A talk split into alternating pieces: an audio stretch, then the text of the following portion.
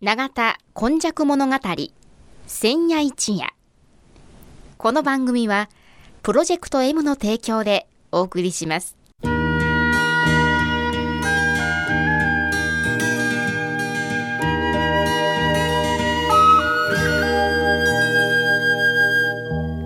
戸は港があることで多様性のある町となりました。しかしその港というのは神戸港だけを指しているのではありません。山から海へと注ぎ込む川のある地域には素晴らしい砂間が広がり海の流れと川の流れに相まった。この永田地域一帯も神代の昔から自然の生んだ港がたくさん点在していました。そして港は海外からの素晴らしい知恵や文化をその往来する人々と共に受け入れる場となり豊かな暮らしを生み出していったのです。つまり自然が生み出した小さな港が瀬戸内海を望む永田地域にはあちこちにあり長い長い時代を超えた昔から大陸や朝鮮半島の人々との交流を紡いできたのです。そして海外のみならず奈良の都や京の都の人々が大陸へ朝鮮半島へと往来するその一休みの場として出船入り船の合間の休みどころとなっていた。というのがこの永田地域の古来からの多様性を育む素地であるとも言えます。この番組「永田今昔物語千夜一夜」これはこの地域を育んできたこれらの多様な人々の往来とそしてここが住みよいということで定住してきた人々の培ってきたさまざまを一人一人の視点で読み解き解析し永田の多様性これがこれからの時代の大きな力になるというこの地の歴史を掘り起こしながら未来予想図を皆様にお届けするという番組です。毎週土曜日の夜の7時15分からの15分間1995年の阪神・淡路大震災から生まれたこの FMYY 日本で最初の災害復興ラジオ外国人市民と地域住民とそしてその思いに呼応した日本中世界中みんなのメディア FMYY からお届けします。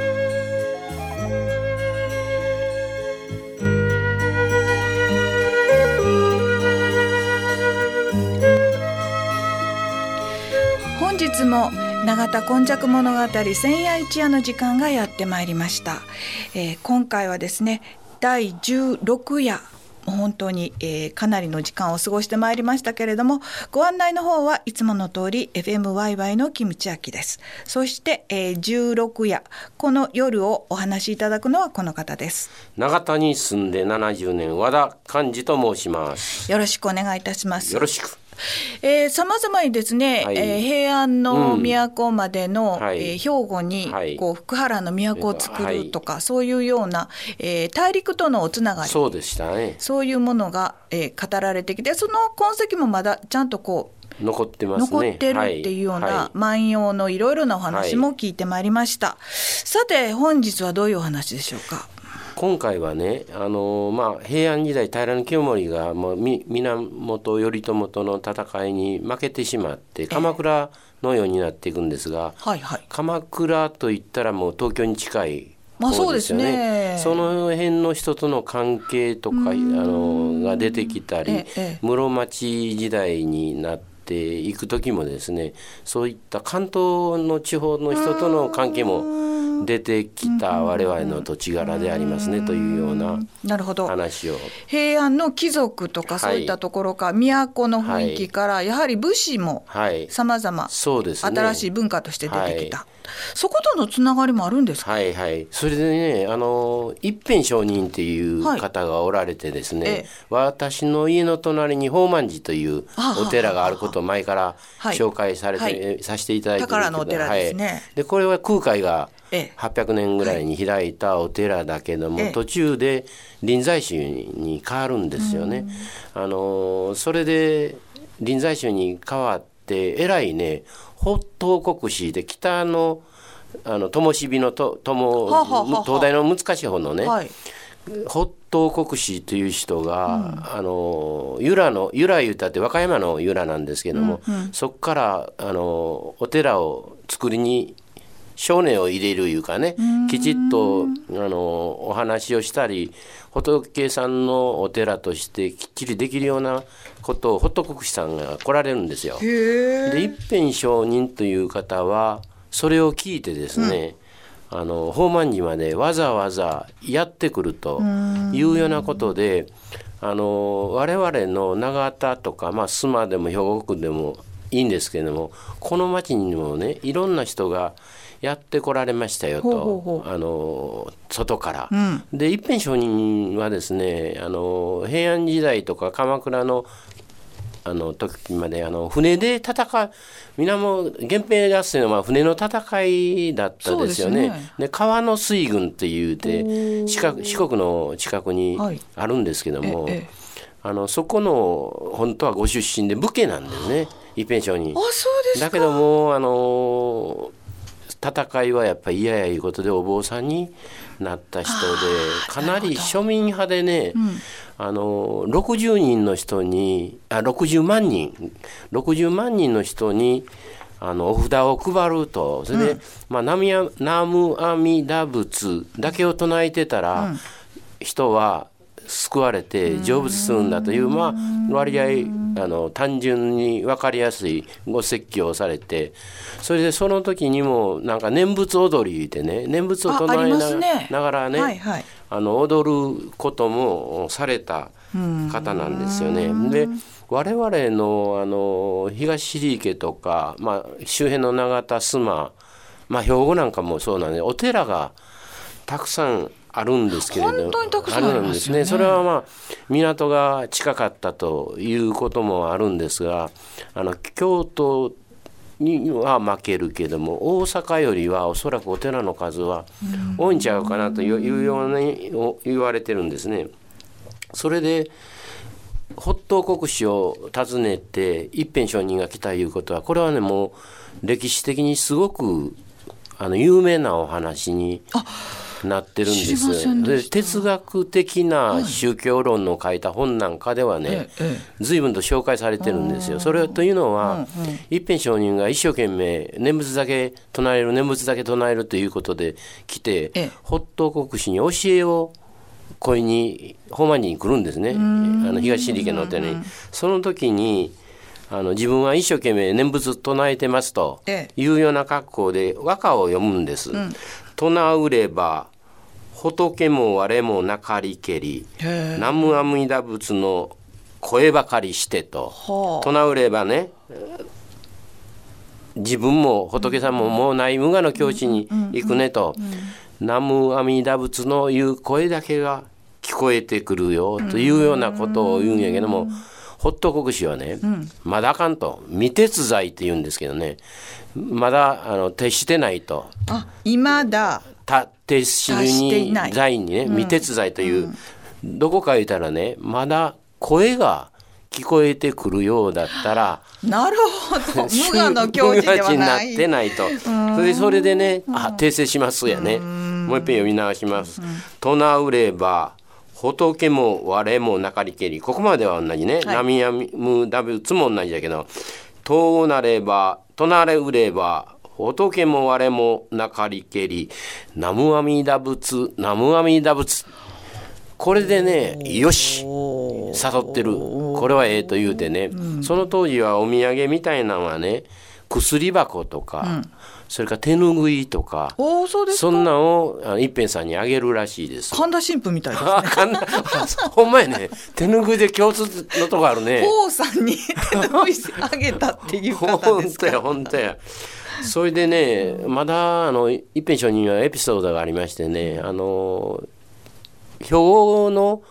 あの新光寺っていうところが今あるんですけど大仏さんの近く。あそうですか。あの間野の間と光ると書く新光寺でねここは弁天さんがありましてね、うん、あの間野の弁天言われてて音楽の神さんになってて最近はジャズなんかがやられてる粋なとこなんですよ。で新光寺さんの時はまだ観音堂みたいな小さいとこがあったんだけども、うん、もう一辺上にもうなくなるなという悟ってそこに入っていかれて。あのお念仏途絶えたりだけしちゃるんやけどね、うん、ちょうどお亡くなりになる日がですね8月の22日ぐらいで、まあ、あの今の暦で言った9月の23日ぐらいの今ぐらい春分の秋分の日ぐらいの時期でね、うん、あの本当はあの西宮神社であの船の渡りがあって、うん、華々しく船の渡りが和田神社のようなところに来るんですよ。うん、でそれはちょっとにぎにぎしい時に私が亡くなったらあかんから1日だけ伸ばしてあの元気にうっと我慢したんやろね。なんかそういう本に書いてあるんよ。一日伸ばして次のお祭りの次の日に亡くなりましたいうね。それで最後のね本の時はねあのさっきの生阿弥陀仏じゃないんやけどね、はい、捨て果てて自分全部捨ててしまって、身はなき者と思いしが寒さ気ぬれば風に風身にしむと言うてね風が身にしむいて人間らしい言葉を動いとるんですよね。でまあ一辺上人さんが来たという事実に加えてですねこういう優しい人とか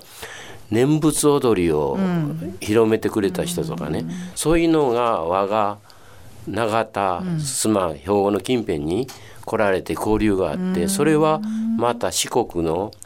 あの方からの川の水軍の慣れ慣れの果てって言うたらおかしいけどまあそこであの無情を感じ無情感じてで勉強に、あの宝満寺に来られたと、ホット国士も広めにあの和歌山の方から来られたというね人物のいろいろな人の深いあのこう交流があったという今日はねそうですね、はい、いや和歌山の方の、うん、まあ有名な有名なお坊さん。お坊様もそれからまたあの四国っていったお遍路とかそういうことでね、はい、有名ですけれども、はい、そこでやはり戦いではなくそしてまたあの学問があるなしではなく、同じように、えー、心の平安を持てるようにっていうようなそういう方がこう、えーまあ、南の方から、で四国の方から、この長田のねねところにだから知的なレベルもも文化レベルいうか哲学を分かるね、レベルも高かった。そうですね、あの戦いの兵法とかそういうことではなく、ないからね。そういうことではなくこうお集まりになって、はい、えーとまあ、身分上下さまざまそういう一般的な人々にも教えをこう広めていくっていうことができた人たちが集まる場でもあった。ということですね。いややっぱり震災といういろいろなことをね、ね、あの踏まえたこの長田で新しいものがこう人を読んだりとかいうのと似てるかもしれませんね。ね。はい、はい。えー、本日の16夜15夜は過ぎたところなんですけれども、はい、16夜こちらのお話はですねやはりその哲学とか生き方とか幸せとかそういうような人はどういうふうに生きたら幸せなのかっていうようなことも、えー、伝えてくださる有名な方がここに永田に宝満寺にお集まりになったというような事実をお話しいただきました。今日のご案内役は？永田に住んで70年和田勘でした。ありがとうございます。また来週もお聞きください。空も揺れ。花揺れて。おおらかに爽やかによみる街を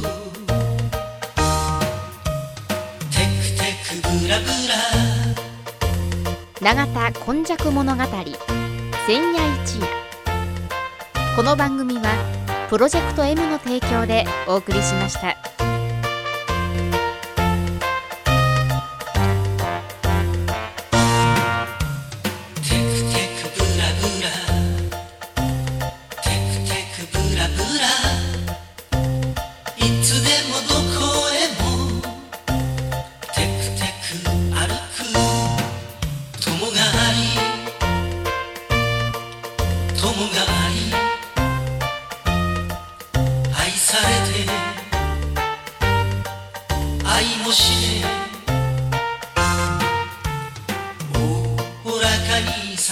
中に